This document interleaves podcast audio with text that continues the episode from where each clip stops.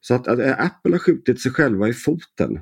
Jävla tomtar. Alltså, hur kan de, alltså världens största företag, hur kan de vara så korkade?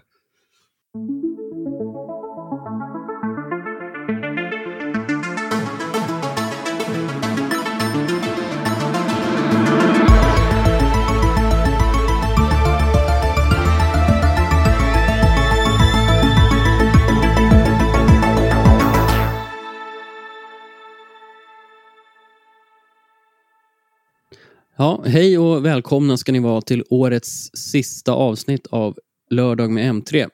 Det är kämpiga tider med mängder av virus och influensor i luften samtidigt som julen bara är en vecka bort, lite drygt.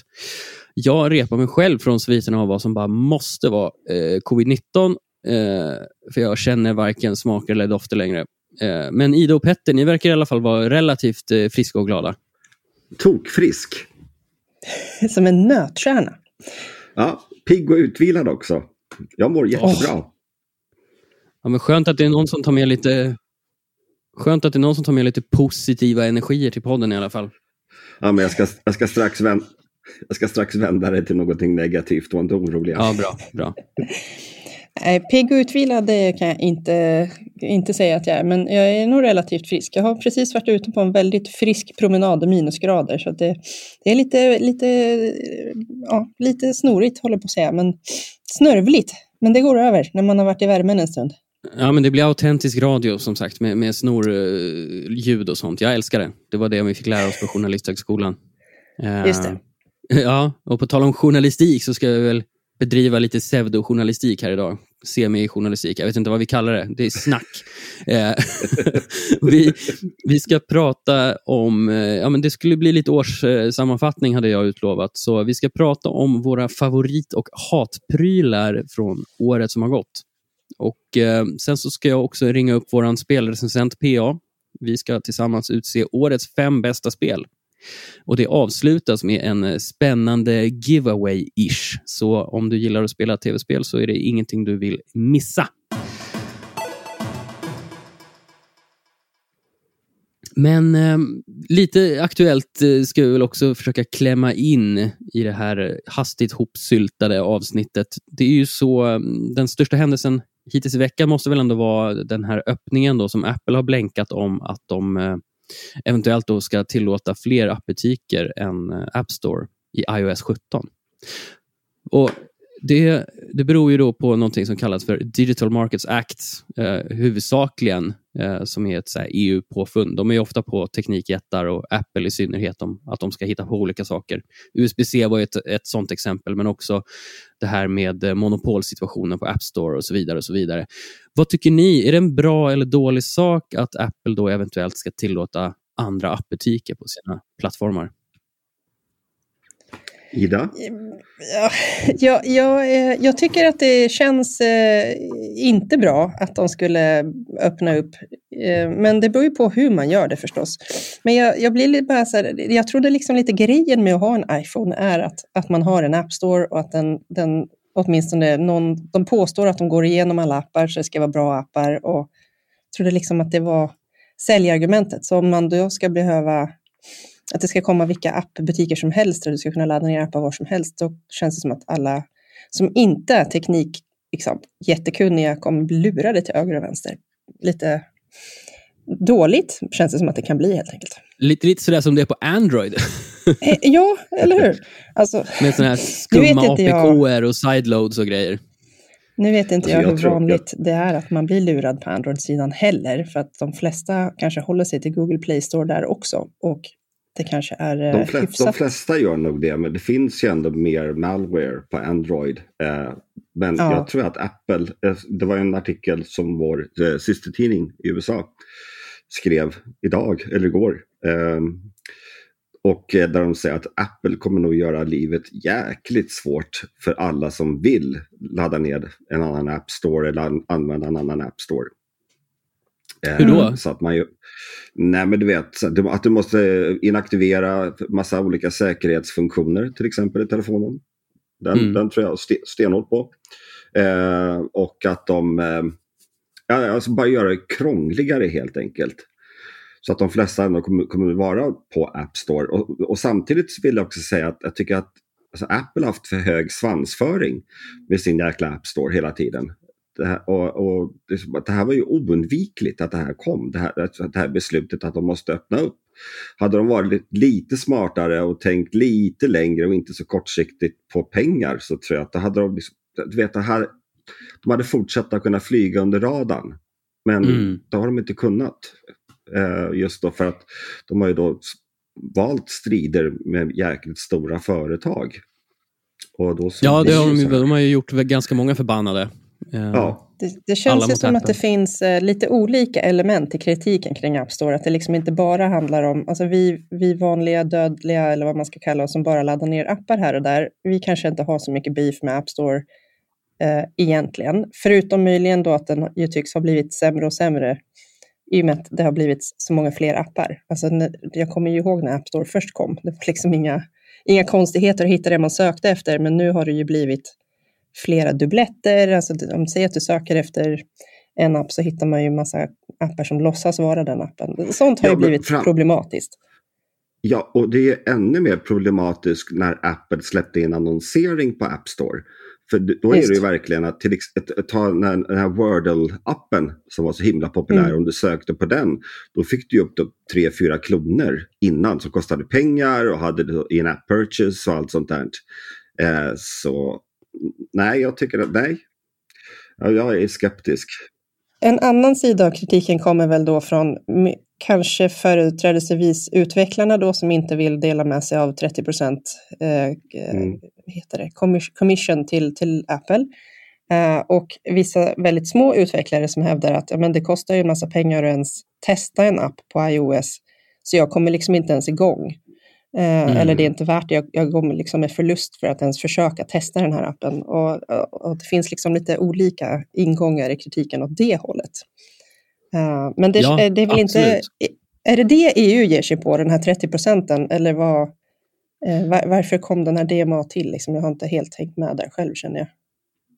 Ja, varför kommer saker till i EU? Det är någon som ilsknar till och tar upp eh, någonting som upplevs eh, vara ett problem. Och det, det handlar ju om att demokratisera tillgången till teknik. Det vill säga, alltså USB-C var väl ett sånt exempel att man inte ska kunna tvinga folk att köpa vissa typer av prylar för att använda med eh, specifika saker som iPhone.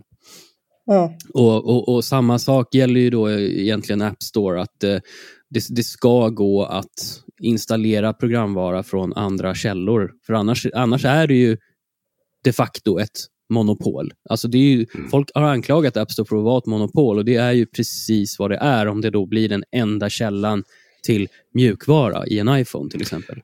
Men också det här att ut, utvecklare men alltså att utvecklare kan inte ta betalt utanför appen. Ja. Eh, det, alltså, om, om jag laddar ner eh, Spotify från App Store eh, och det är första gången som jag använder Spotify överhuvudtaget och betalar där, då kan jag sedan inte betala på webb som online utan allting sker genom en, en, prenumeration som går genom App Store. Däremot mm. om jag köper, om jag laddar ner Spotify på datorn och och tecknar upp mig för en prenumeration. Då får inte Apple någonting. Och då kan jag också ladda ner appen och sen är det bara att logga in. Men så fort man köper någonting ifrån App Store och, och börjar sin prenumeration därifrån så kan man inte betala on, eh, online och, eller via webben och låta utvecklaren få 100% utav prenumerationen. Exakt, och det är väl det som Daniel Ek är fly förbannad på bland annat. Ja, Alltså Spotify det är, det. är ju en av de största Apple-kritikerna tillsammans med Epic Games och eh, har vi någon mer bra exempel? Facebook, men det är av andra anledningar. Ja. ja. Men jag tror, de får ju inte ens ha med en länk i sin app som tar Nej. dem utanför, eh, till, eller tar dem utanför appen till en webbläsare för att kunna Nej. betala där. Så att det är ju då alltså massa sådana konstiga regler som de har. Eh, och, och, samtidigt så måste jag säga att App Store har blivit jäkligt rörig som du sa, Ida. Alltså det, är så mycket, det är så mycket kopior och kloner och skit. Om de då hävdar att det är det säkraste sättet att, att ladda ner en app, så tycker jag då får de banne med städa upp där också. Ja, Jävla det är ju...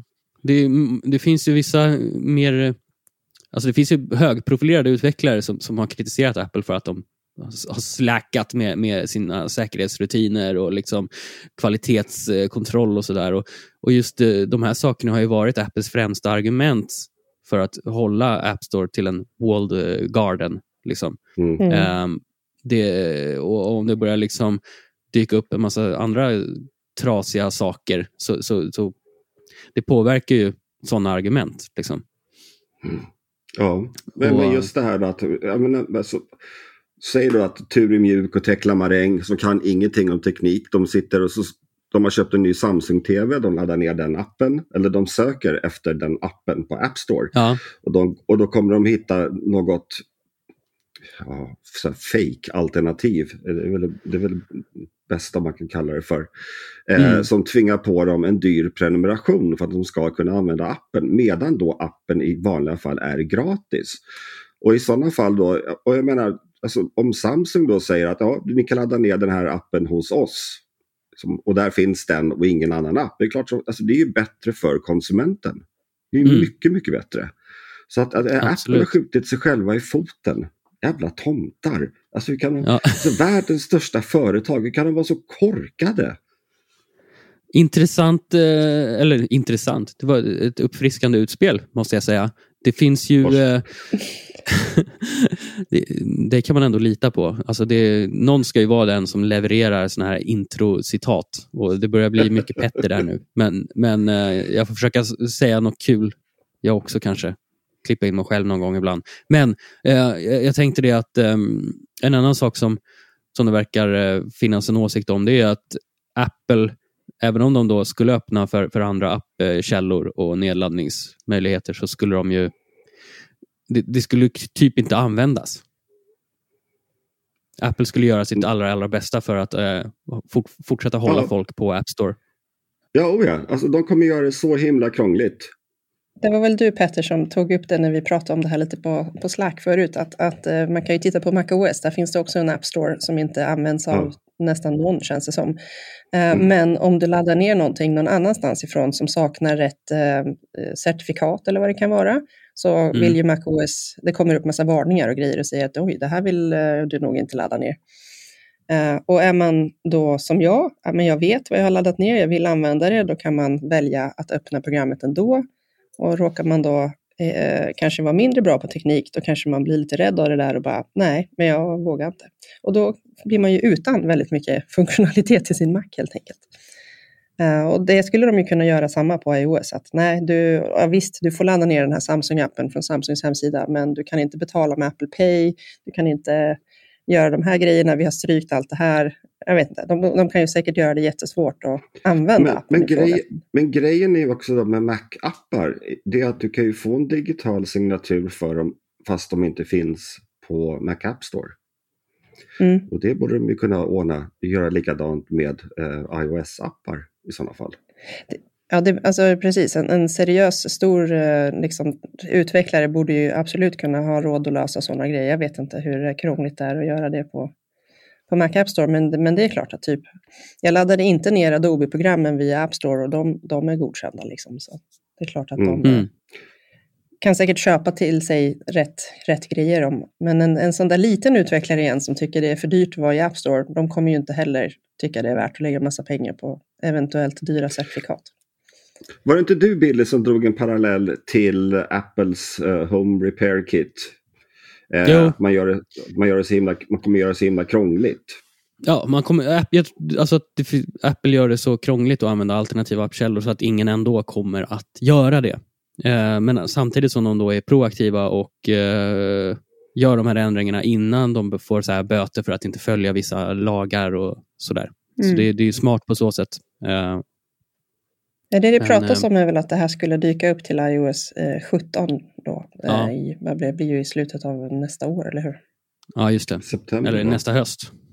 Mm. nästa höst. Så eh, det, vi, vi kommer nog att få höra mer om det här eh, inom ganska kort. För sådana här rykten tenderar att eh, jobbas på ganska mycket från, från de som har mm. förstahandskällor och så vidare. Så räkna med att eh, kunna läsa och lyssna på mer om eh, de kommande App Store-förändringarna hos våra sajter.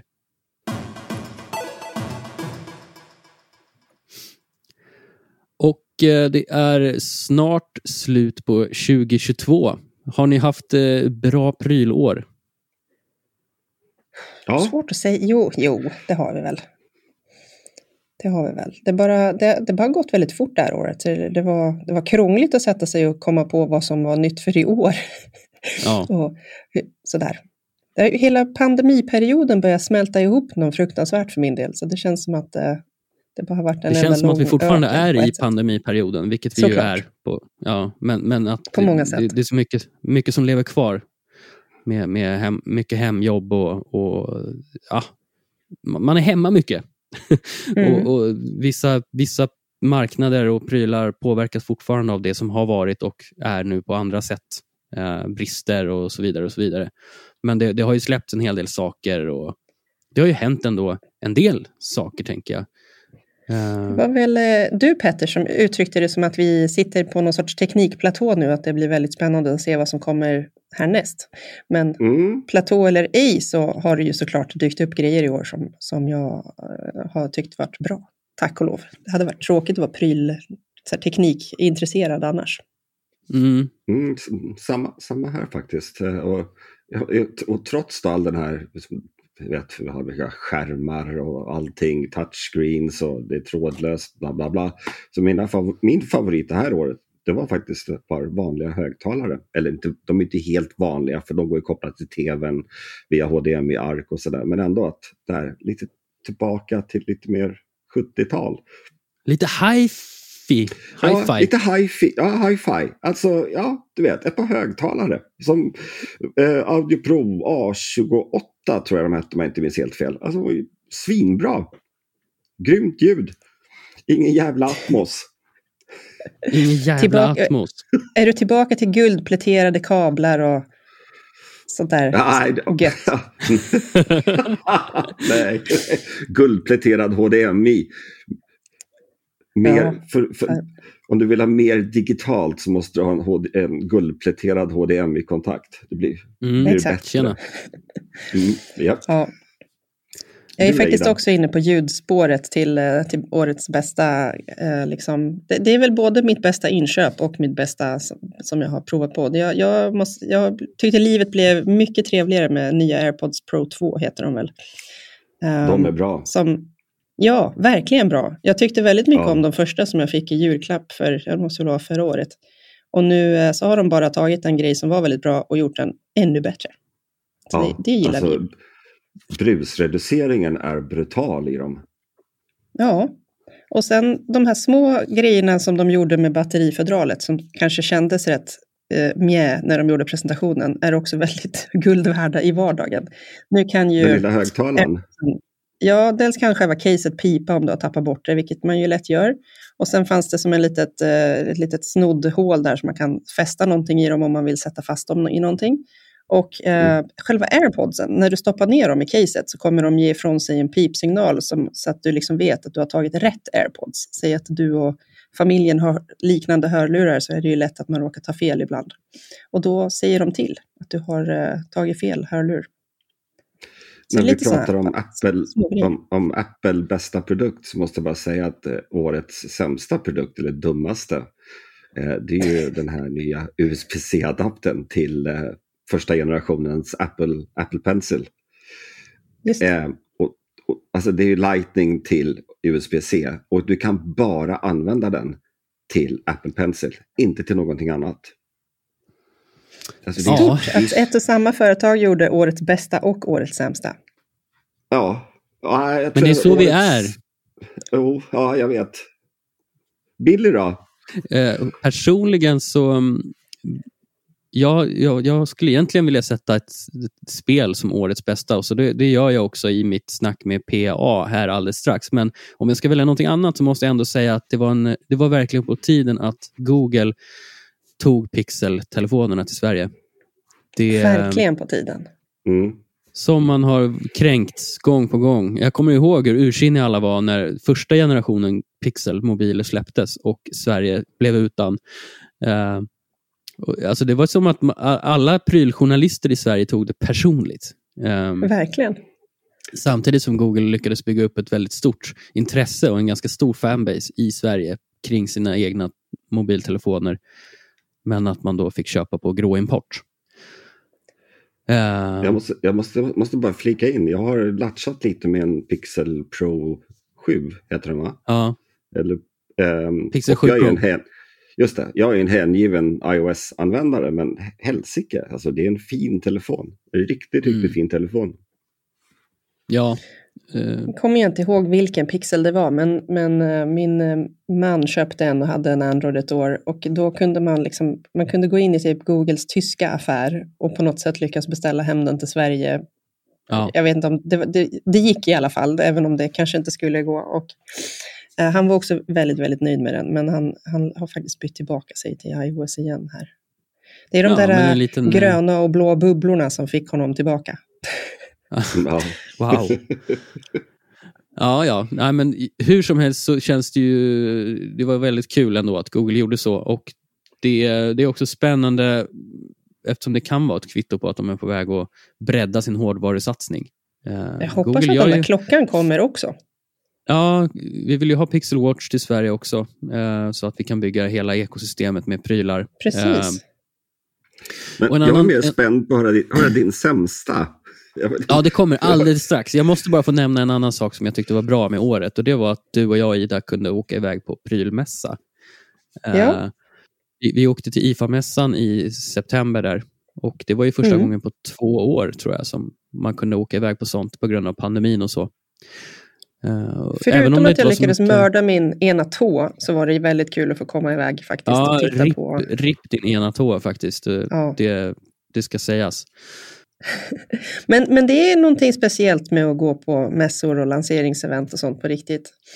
Ja. Um, så att jag hoppas att de inte försvinner helt, även om jag uppenbarligen hade glömt hur mycket man går och borde ha valt bättre skor. Exakt. Det är sånt, sånt man får leva med, att man ibland ja. inte är så smart. Men vi ser fram emot eh, många fler mässor tillsammans i alla fall. Det, jag tycker vi gjorde det bra där nere, även om det inte var så mycket hade, spännande prylar. Jag, jag håller en tumme för att vi kan få åka till Barcelona i februari. Det hade varit något. Vi får se. Mobile World Congress, ja. Just det. Mm. Mm. Det, det hoppas vi på. Men ja, Petter, jag ska göra dig belåten och berätta om min sämsta pryl för i år. Ja, och det är ju, det är ju Xbox-kylskåpet. Det är... Oh. Var det så dåligt verkligen? Det, det, var, det, var, det var dåligt. Uh, alltså ett kylskåp som ser ut som en Xbox Series X mitt under konsolbristen. Uh, jag köpte den tidigt i våras. Men framför allt så var den så fruktansvärt onödig. Och, och jag har ganska hög svansföring när det kommer till inköp av teknik och prylar och sådär. Att jag absolut inte handlar när jag inte behöver. Det ska vara miljö och det ska vara fair och allt bla bla bla. Men här är det alltså något så här riktigt jävla skitbygge. Spontan inköp. Energiklass Ö på den liksom. Låter som ett flygplan och rymmer typ fyra läskburkar. Alltså det, det, det är så jäkla onödigt. Jag, jag fick eh, dig att göra någon sorts eh, Instagram-content runt den där vill jag minnas. Jag ska posta det igen så alla får se. Om ni lyssnar ja. på podden så kan ni gå in och titta på kylskåpet på vårt Instagram-konto. Vad tyckte du sämst om Ida? Um, alltså någon, någon pryl, jag har haft förmånen och inte typ testat någonting i år som har varit jätte, jättedåligt. Så jag hade svårt att komma på någon pryl som har gjort mig djupt besviken. Jag har uppenbarligen lyckats undvika dem i år. Men jag var väldigt missnöjd och känner mig fortfarande rätt missnöjd över, över dels den här hypen som råder kring alla deals och reor och konstiga kampanjer som pågår för jämnan, att de typ alltid är dåliga ju mer man hänger på en sån här prisjämförelsesajt, ju mer besviken blir man, för man inser så fort att allt bara är så här hittepå. Oh, och Black Friday, Black Friday, i år var väl en sån toppnotering i dåliga erbjudanden på något vis, kändes det som. Det var säkert någon som gjorde riktiga bra inköp med grejer de behövde till lägre pris. Good for you. Men det var väldigt mycket som var bara så här, ja, de höjde priset här för några veckor sedan och nu är det bara ner på vanlig nivå och de kallar det för en jättebra liksom, produktsäng. Ja, jag, blev, jag blev besviken. Mm, mm. Jag, jag, måste bara för, jag måste bara få nämna en bonus eh. Och det var ju de här Trust-högtalarna som jag testade. Alltså det var ju allt dåligt ljuds moder. Alltså fy fasen. en alltså, mycket underhållande recension blev det att läsa i alla fall. Ja, jo, ja, faktiskt. Jag fick, jag fick också flera mejl som då, där, eh, där då människor hade köpt, inte just de här högtalarna, men andra Trust-produkter och sa det att eh, det var allmänt kass kvalitet och efter typ 4-5 månader så slutade de upp att fungera. Och ingen mm. kunde för sitt liv förstå att det här företaget fortfarande finns kvar. Nej. Det är det, det som är lite fascinerande, men de, de, det är väl kan det vara så att priserna är så pass attraktiva så att man lyckas locka tillräckligt många att köpa en pryl? Stackars uh, äh, gamer-kids som får det här i presenter av sina föräldrar som oh, försöker spara pengar. Ja. Ja, alltså till alla föräldrar där ute, vad ni än gör, köp inte en Trust-produkt till era barn i julklapp. Take it from me. Tidernas tips. Mm. Tidernas, livets tips. Ja, kommer aldrig glömma mina kusiners djupa besvikelse en julafton när deras eh, föräldrar hade köpt så fake iPhones till dem i julklapp. eh, alltså det var fruktansvärda telefoner som funkade i säkert fem minuter och sen de här pojkarna, de var så ledsna. Men det var, tanken var väl lite god.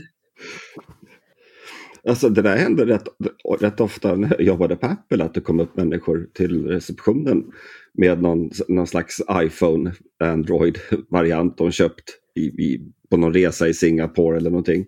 Och var fly förbannade för att de inte fick reparera den i Apple Store. ja, men det, de, de här föräldrarna menade säkert väl. De tänkte väl att eh, våra barn kan inte få så här dyra saker, men de vill ju ändå ha så det här. Hur illa kan det här vara? Men det är verkligen hur illa som helst. styck. Usch. Vilket, vilket ja. leder oss osökt in på det här att eh, alltså, om, om det är för bra för att vara sant, då är det inte sant. Ja, Oavsett om man handlar online eller i IRL, AFK. Ja, tänk på det alla barn som lyssnar på den här podden. Eh, är det för bra för att vara sant så är det nog inte sant. Kolla två gånger så att du verkligen har fått en iPhone av dina föräldrar. Och vi svänger över till spelhörnan eftersom det har blivit dags att utse årets fem bästa spel enligt oss på M3. Och med mig har jag då återigen P.A. Knutsson. Välkommen! Tack så mycket!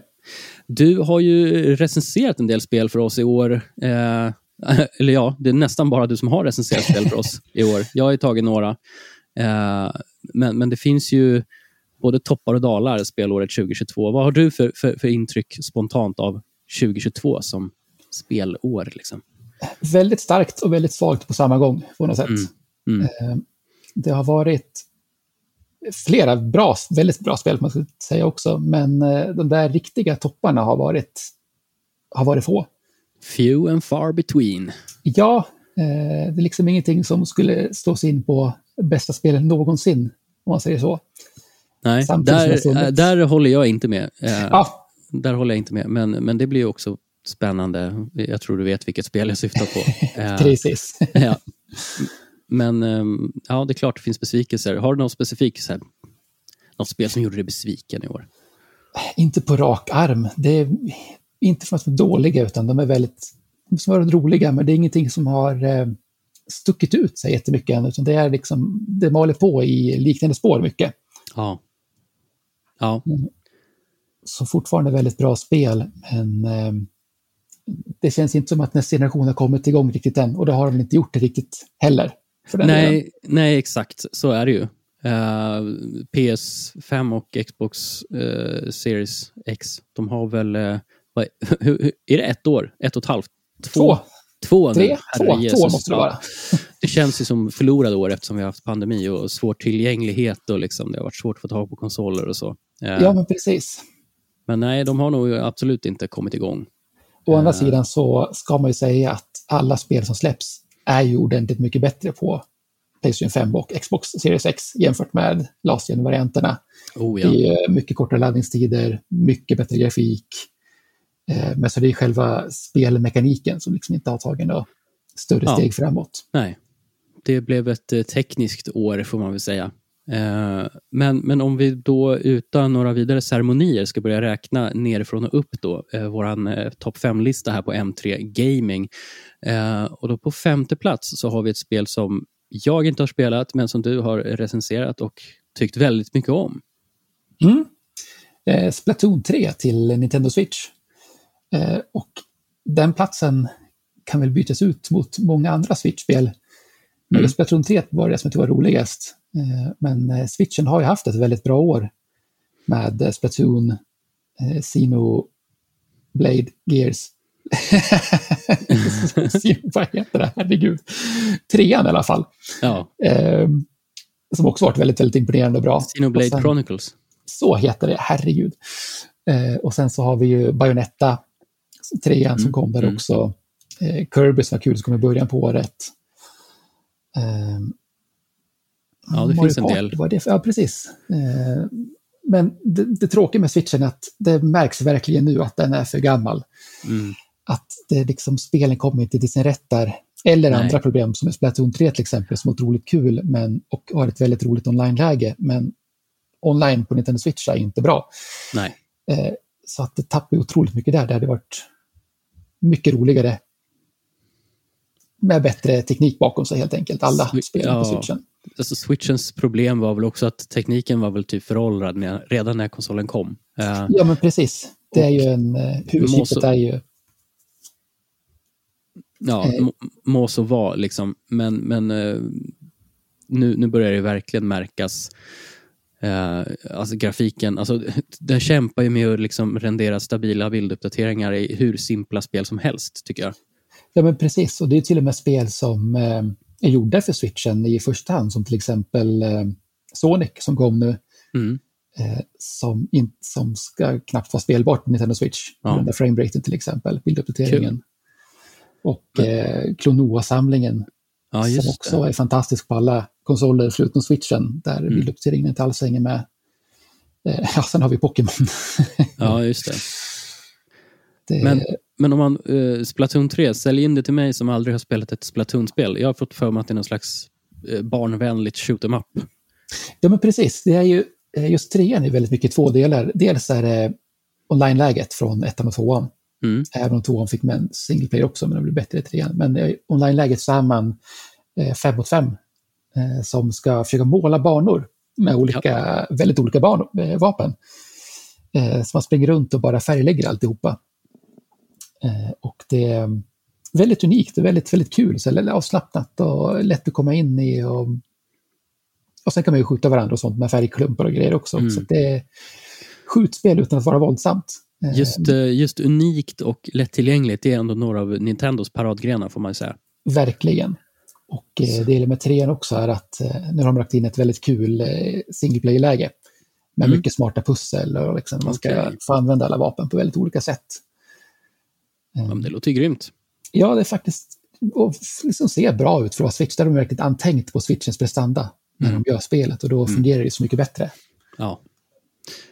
Och eh, då, du, eh, mm, du gav väl det här spelet ganska högt betyg i din recension också. Jag tror du fick en fyra eller något sånt där. Fyra ja, precis. en solklar eh, rekommenderar-stämpel.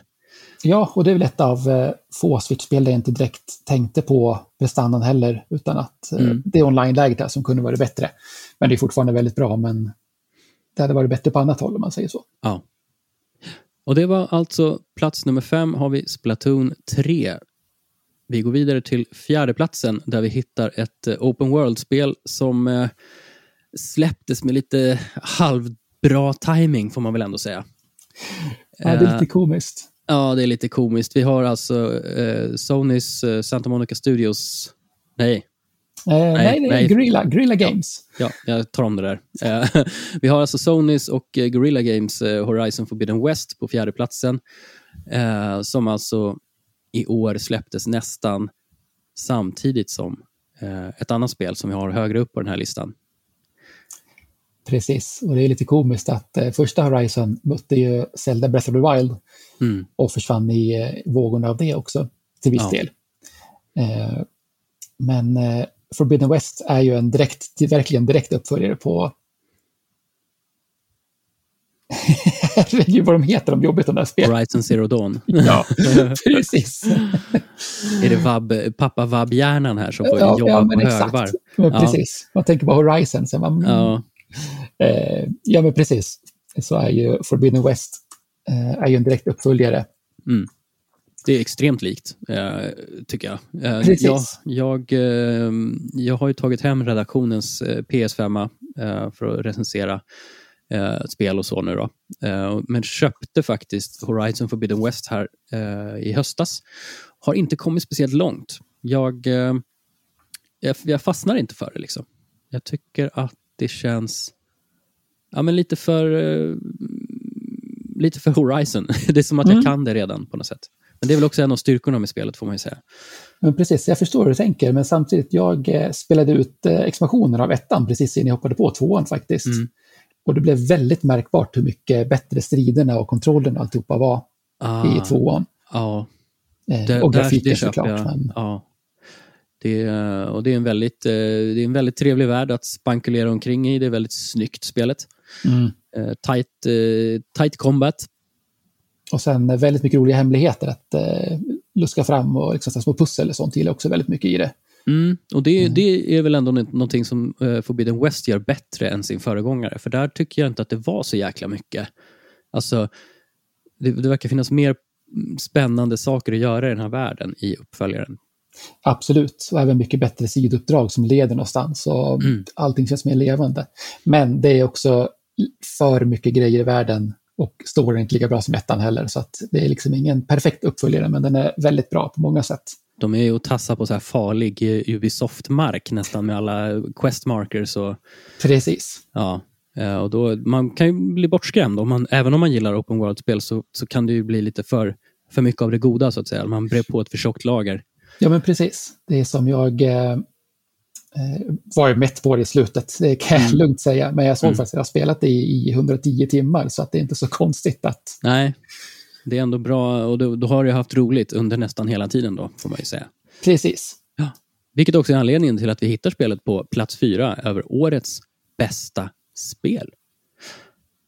Vi går vidare till en titel som du också har betydligt mer koll på än jag. Eh, På plats tre hittar vi eh, Gran Turismo 7. Berätta varför. årets bästa bilspel och eh, det bästa hyfsat realistiska bilspelet just nu.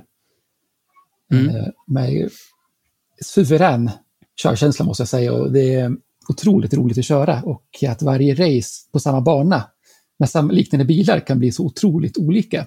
Mm. Eh, jag kan säga att jag är stort fan av racing i, i, eh, i övrigt också, Formel 1 och MotoGP och sånt följer jag. Mm.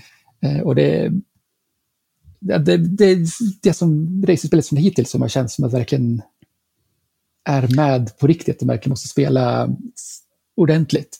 Ja. Jag, gillar till exempel att det inte finns någon tillbakaspolningsfunktion i det som är standard i de flesta. Ja. Eh, Det blir att det blir så mycket mer nerv i racing då. Att ett misstag kan göra att ett en timmes race går åt helvete. Mm.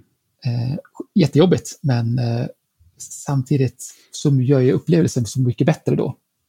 Exakt. Ja. Och du som då är racingfanatiker är också lite extra kräsen, eh, när, förstår jag det som, när, när det kommer till eh, bilspel. Vad, eh, finns det någonting, alltså, var det inte så att det fanns en kontrovers kring Gran Turismo 7 när det släpptes? Var, jag har för mig att det var någonting med mikrotransaktioner eller någonting som de fick ganska mycket skit för.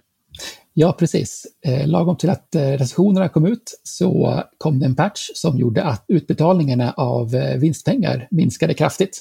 Mm. Vilket gjorde det mycket svårare att eh, få pengar till eh, bilar. Eh, samtidigt som mikrotransaktioner implementerades. Så att, eh, jajamensan. Men det patchades bort efter en eller två veckor tror jag. Det gick så snabbt dumt. i alla Alltså, fall. det är bara här, två veckors intensiv badwill. Liksom. Man kan Ja. ju sänka ett spel på kortare tid än så. Liksom.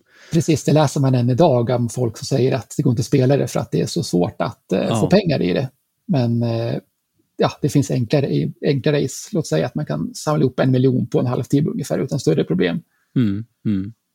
Men eh, ja, det var ju synd att de skulle behöva göra den där lilla, det, det lilla snedsteget får man väl kalla det då kanske. Ja, verkligen. Och det var ju riktigt, riktigt fult också. Ja. Och sen, sen dess har de lagt till ännu fler möjligheter att tjäna pengar enkelt. Mm. Det enda mest värdelösa med spelet är att om man kör en viss sträcka varje dag, ganska kort sträcka, så får man en lotteribiljett där man kan vinna pengar, bilar, motordelar och sådana saker. Men i åtta fall av tio så får man den sämsta vinsten. det är ah. så löjligt. Man blir lite sned på sånt alltså. Ja, det är någonting de borde ta bort. För det blir så, man blir jätteglad om man vinner och bra, men det blir så, så jäkla löjligt när det... Ja. ja. Ja, så det, det, är, det är ett eh, tekniskt och uh, gameplaymässigt ganska fulländat spel som, som ändå har lite quirks vi hade kunnat vara utan. Uh, Ja, men precis. Det är ändå, bilarna är väldigt dyra att köpa. Eh, det tar inte jättelång tid att få ihop. Som sagt, man får upp en miljon på en timme utan större problem och det får man, ja. kan man köpa de, eh, många riktigt, riktigt bra bilar för. Men de dyraste bilarna kostar runt 20, 20 miljoner. Ja. Och då blir det grind, eller? Ja, precis. Eh, så det, samtidigt så gillar jag verkligen att man måste kämpa lite grann för bilarna och när jag spelar Forza Horizon, som jag också älskar, ja. men det bara väller bilarna in. Jag vet inte ens vad jag har för någonting. ja, jag vet. Ja, det har jag faktiskt spelat. Eh, man blir ganska överväldigad där. Ja, man får in 10-20 superbilar på när man har spelat en timme. Så man, men vad fick jag för någonting? Jag, vet, jag, jag fortsätter med bilen jag hade. Det är fan bra. Så att eh, här i Gran Turismo känns det verkligen som att varje bil man får blir en litet, ett litet event. Det blir som lite roligare när man, eh, när ja. man vill köpa en bil man längtat efter, längtat efter länge. Mm. Men vad kul ändå att vi kunde placera ett racingspel på plats tre över årets bästa spel. Nu går vi till årets näst bästa spel eh, som också var en av de verkliga utmanarna på The Game Awards som avgjordes här eh, i förra veckan. Eh, God of War, Ragnarök. Jajamensan. Det har vi ju redan avhandlat eh, till viss del i den här podden. Du har ju varit på besök en gång tidigare. Och eh, där pratade vi lite om varför God of War är så bra och så vidare. Finns det något mer man skulle kunna säga där? Har, har du någon eh, formulerad eh, nomineringstext här? jag har ju tyvärr inte det. eh, det är det att det är riktigt, riktigt finslipat. Och det är mm. härliga strider, bra story, väldigt, väldigt bra liksom, karaktärer. Eh, ja, det är härligt att spela rakt igenom. Det är inga kanter som sticker ut och eh, stör på gott och ont kan man säga, ja. eftersom det är väldigt, eh, väldigt välbekant. Mm. Väldigt välbekant och det är, man skulle kunna säga, ibland känns det nästan som att det är lika delar film och lika delar spel. Alltså det, det är så otroligt berättelsedrivet och mycket cutscenes och man, man introduceras till de här karaktärerna som man verkligen fattar tycke för på så här verkligen filmaktigt sätt. Ja, eh, verkligen. Ja. Och speciellt i början, eller speciellt när man följer storyn, så blir det väldigt, väldigt mycket eh, sekvenser som eh, man inte kan göra så mycket mer än titta på. Ja. Eh, det jag gillar med eh, Ragnarök, det är eh, eh sidospår med lite pussel och sådana grejer. Mm. Eh, fortfarande väldigt korta, inte alls som ett öppen världsspel, men med lite mer förgrening i alla fall, så man kan få spela lite ja, grann också och njuta av eh, de jäkla bra striderna som är i, i spelet faktiskt. Ja, väldigt bra strider och jag skaffade ju det här också nu förra veckan. Och eh, jag har kommit en bit, inte så jättelångt där heller, men eh, jag gillar det. Men jag gillar det också. Jag, tycker jag, jag blir ju lack över att de återanvänder den här kanotmekanik. alltså jag tycker inte far och son ska sitta och paddla kanot eh, i en linjär bana ja, det, det, nej, det var ingen bra del i spelet tycker jag. Ja, jag håller med. Eh, du slipper den till stor del sen i alla fall. Ja, det öppnar upp sig också lite, har jag förstått som spelet, att det blir lite intressantare platser att besöka och sådär. Precis. Mm, det är verkligen börja på sämsta möjliga sätt egentligen, ja. man ser alltihopa. Så det är lite... I början, början tyckte jag var skitbra. Jag tycker det var väldigt kul att man fick träffa de här nya eh, ansiktena ganska omgående. Det inleds ju lika hektiskt som, som första spelet. Eller första, ja, men det har du helt rätt i. Precis, jag det... tänkte mer på första världen man besöker på riktigt, då, som ja. med kanoten.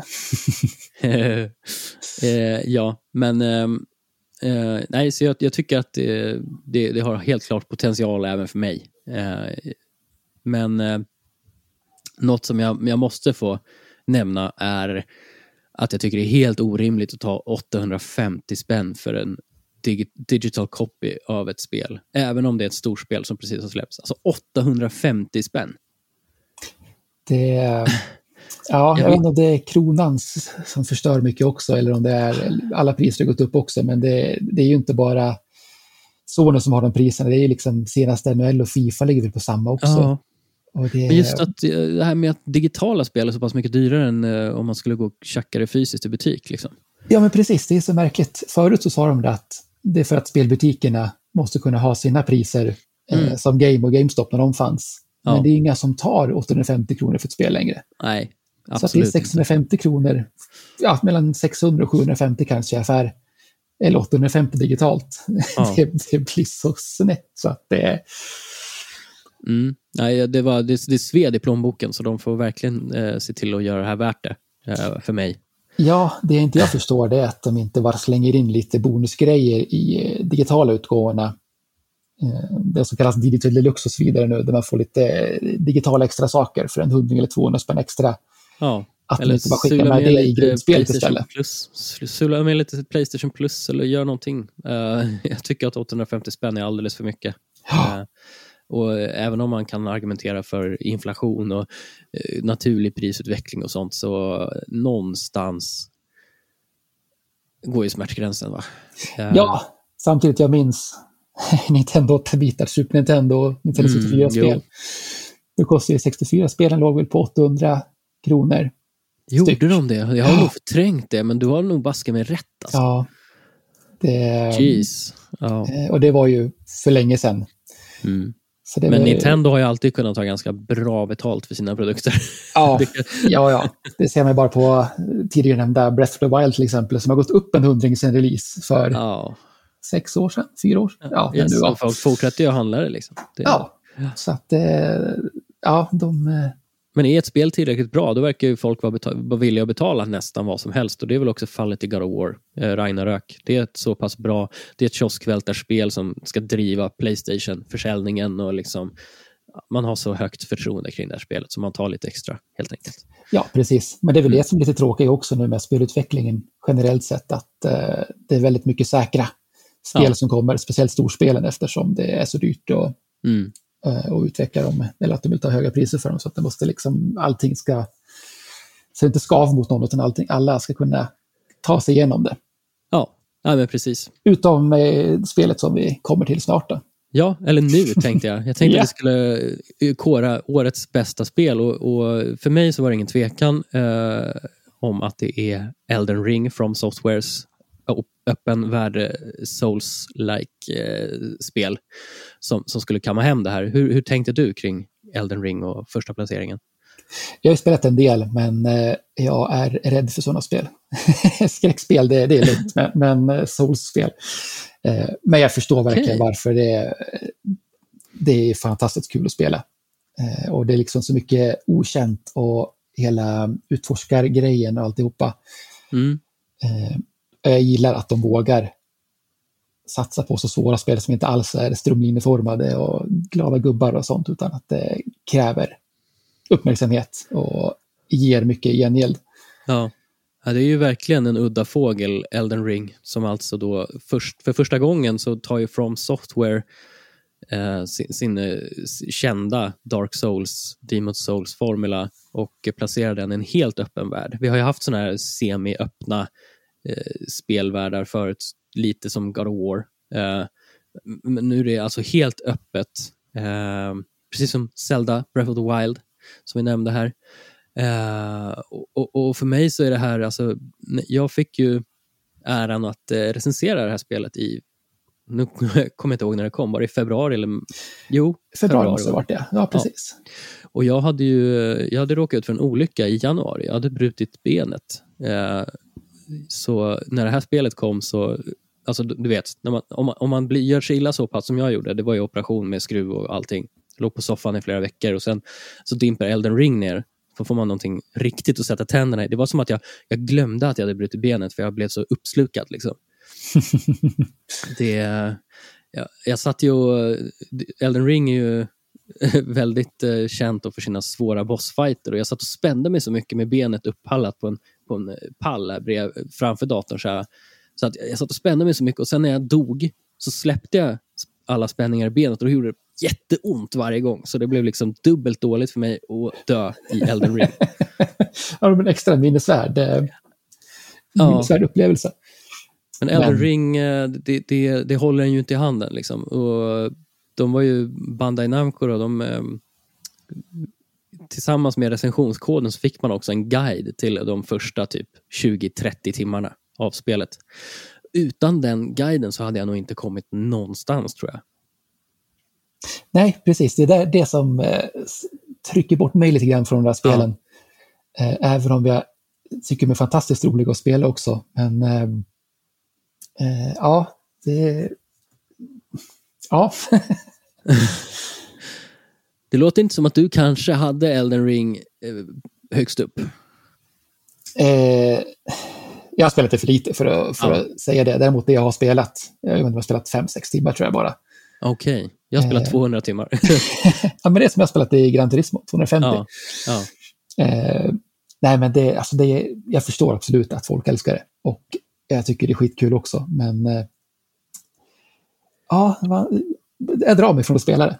Ja, nej, men jag förstår. Det, det, är så himla det är så oförlåtande så att det är klart att det kan skrämma bort folk också. För mig och, så, och, och Elden Ring är, det, det, är så långt ifrån ett eh, felfritt spel man kan komma. Det har massa så tekniska quirks och det är konstiga designbeslut och det är obalanserade karaktärsbilds. Och, men, men det är liksom som att världsbyggandet och hela alltså stämningen i spelet tar liksom bort allt sånt där och gör det nästan obetydligt.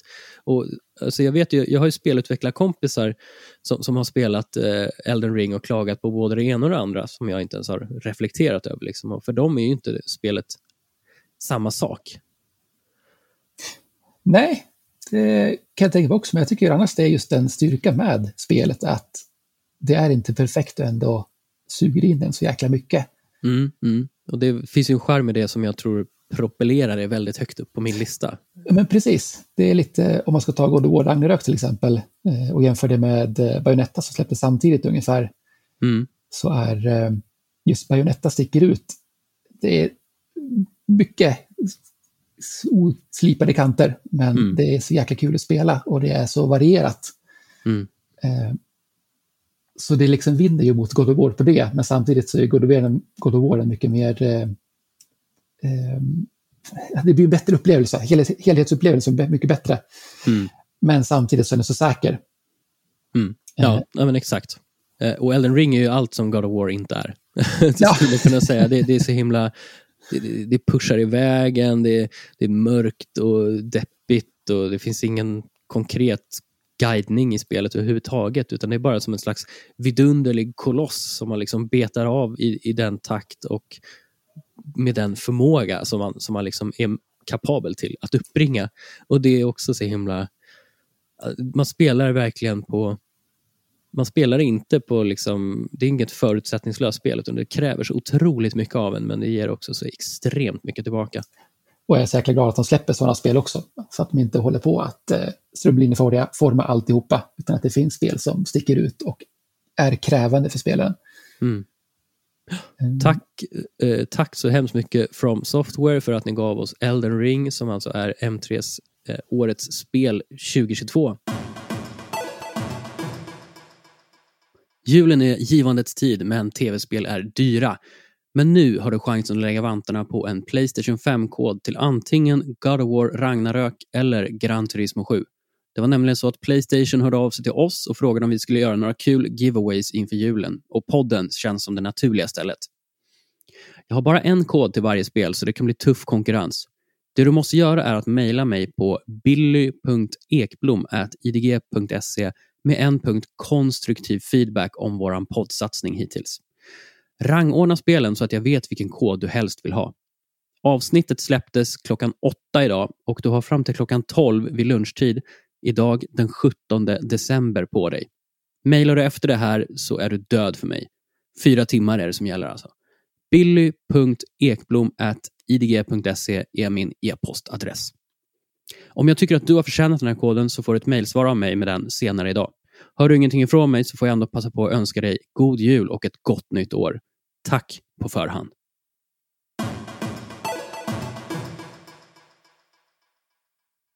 Jaha, är ni taggade på jul då?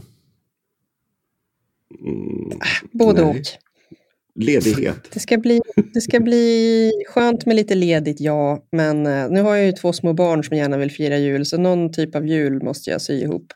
Med någon, de tror fortfarande på tomten ju, till viss del, så att jag behöver göra någon typ av ansträngning på julafton. Men jag är redan less på julmaten, så jag ska försöka ta det lugnt bara. Mm. Jag hoppas bara på att vara frisk lagom till. Jag, som sagt, jag känner varken smaker eller dofter nu. Eh, känns, känns corona-kompatibelt med, med, med de symptomen. Eh, men febern är borta och vi sitter här och poddar, så det är kul. Men eh. Nu, den här julen så kommer jag bara vara glad om jag har hälsan. Visst är det skönt när man kan ha så låga förväntningar? Fast ändå ja. rimliga förväntningar. Låga och rimliga förväntningar. Jag, jag hade influensan någon jul. Eh, par jular sedan. Alltså jag var helt däckad och nej, det vill jag inte ha igen. Så jag, jag säger som Billy. Jag, jag önskar bara att jag har hälsan. och vi önskar och vi önskar såklart också att ni som lyssnar på podden har hälsan och får behålla den i många långa härliga år framöver. Vi tackar för den här säsongen av Lördag med M3 och hörs igen nästa år då vi förhoppningsvis ska få lite spaningar från den stora teknikmässan CES eh, eftersom vi skickar dit vår våran eh, pryltokige Mattias Inge på ett plan till Las Vegas. Ha det bra så hörs vi nästa år helt enkelt. Hej då! Hej då! Hej då!